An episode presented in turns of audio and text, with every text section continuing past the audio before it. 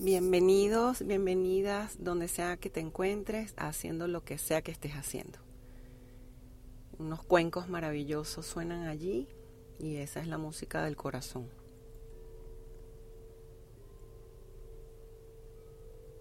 El corazón que nunca logra entenderse a sí mismo, ¿no? Nos hablan de nuestro niño interno, nos hablan de que debemos buscar el amor, buscar el corazón y por lo general no hay, no hay pistas. Es, es algo que tiene que ser entendido desde la mente que hay algo que aprender. Y cuando esa lección llega y se aprende, hay una liberación desde muchos planos, en muchos planos, y verdaderamente podemos hablar de la palabra amor. ¿Dónde estará alojado el primer conocimiento que traemos? ¿Dónde estará? En el estuche sagrado. El estuche sagrado, el cuerpo. La máquina maravillosa, decía Spinoza, el filósofo, no hay nada más chismoso que un cuerpo. Vamos por una dirección, tenemos unas ideas, unos proyectos, unos sufrimientos, unas metas y nuestro cuerpo nos está diciendo otra cosa. Por supuesto, tenemos un tiempo establecido para algo que tenemos que hacer en cada vuelta y algunas veces cuando vamos sintiendo esa renuncia, es casi imposible seguir con todo ese peso.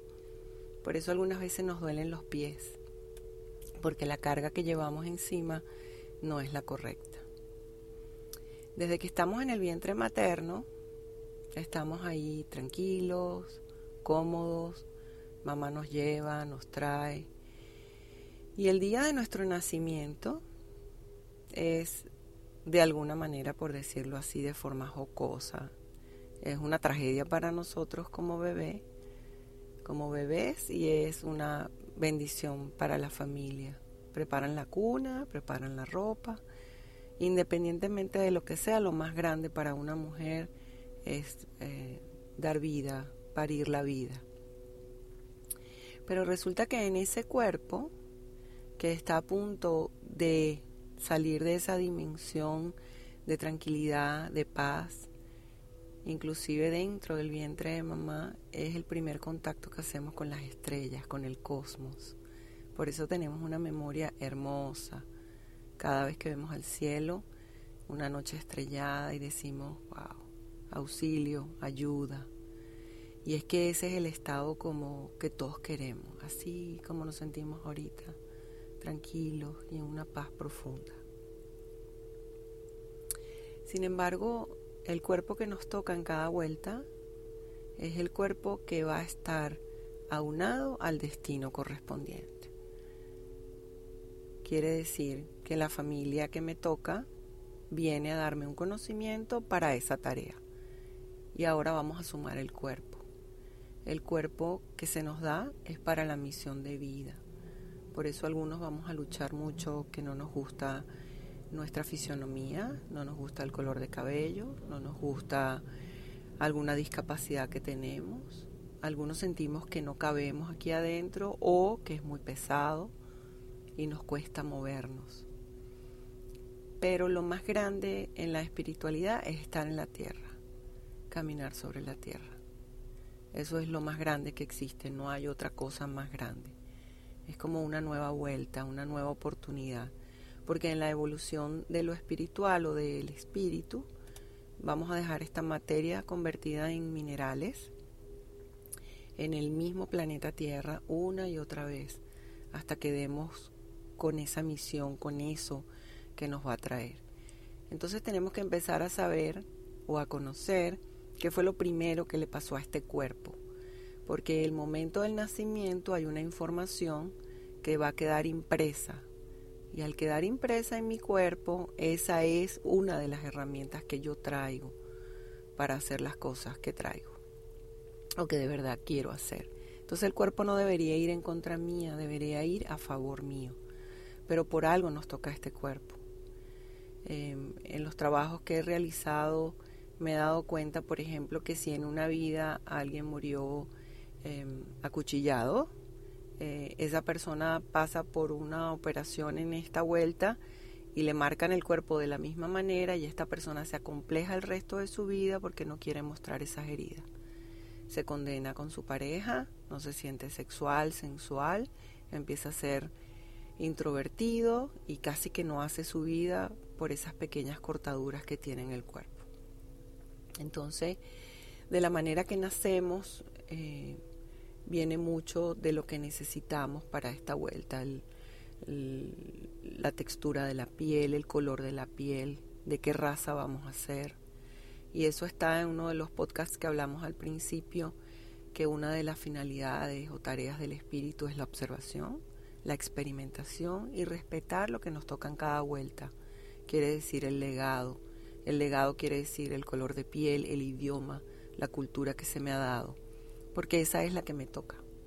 Sin embargo, dentro de nosotros hay un sueño de hablar un idioma o otros idiomas, de estar en otros lugares, pero eso ya es tarea concluida. Esa tarea ya la pasamos cuando tenemos esos sueños, esos flashes que pasan rapidito. Entonces, nacer por cesárea imprime una información específica. Nacer por forceps tiene otra información. Nacer con un cordón en el cuello tiene otra información. Entonces, este bebito que recién se incorpora al oxígeno, a la vida, comienza ya a entender cuál va a ser su destino. Entonces, eh, personas que nacen con cesárea son personas flojas, personas que les cuestan cerrar los ciclos. Y esa es la tarea que tenemos por delante. Las personas que nacimos por forceps eh, y que durmieron a nuestra mamá, puede ser también parte. Somos personas que nos anticipamos a todo. Quiere decir que en esta vuelta nos toca trabajar la calma, la paciencia, la cordura y no ser tan explosivos y no adelantarnos a las cosas.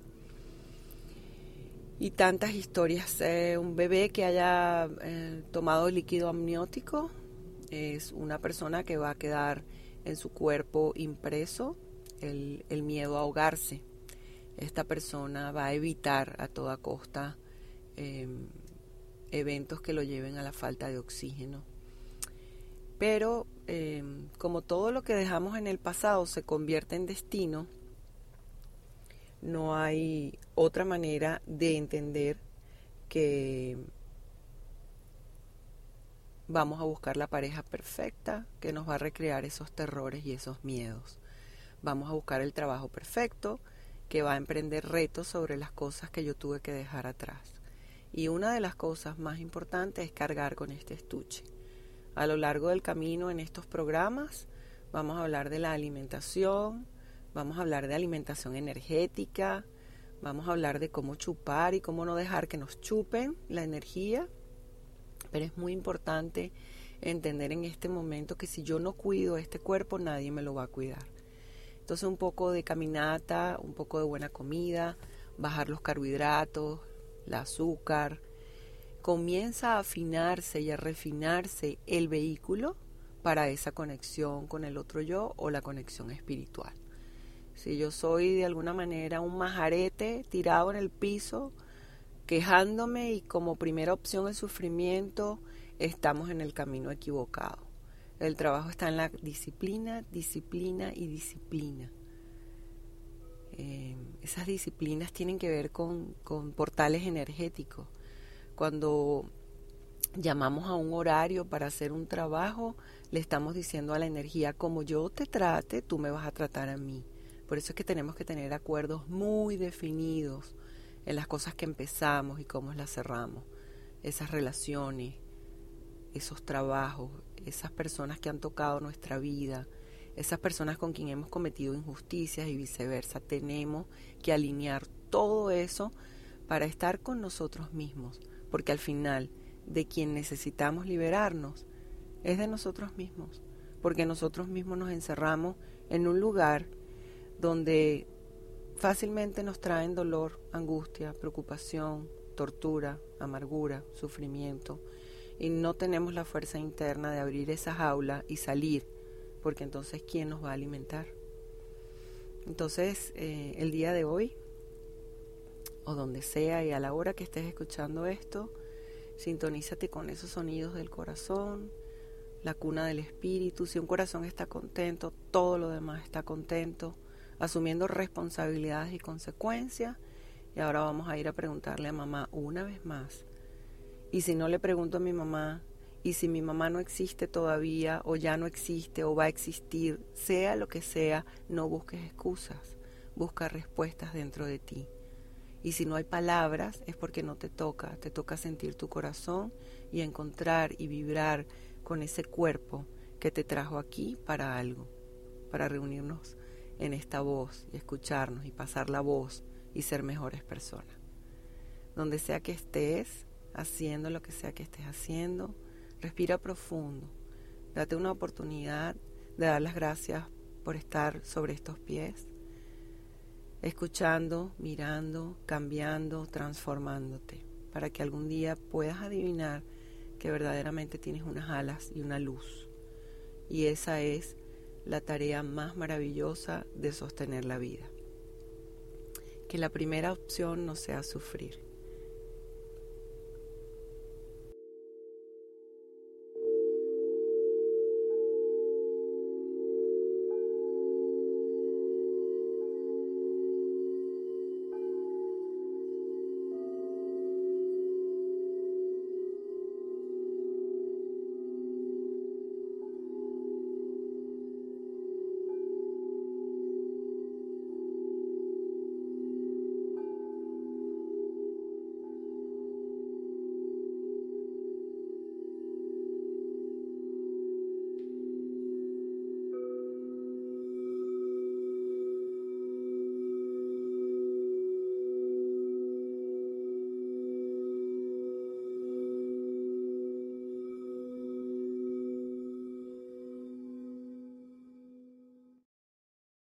Estos 18 años de matrimonio me han parecido como 10 minutos.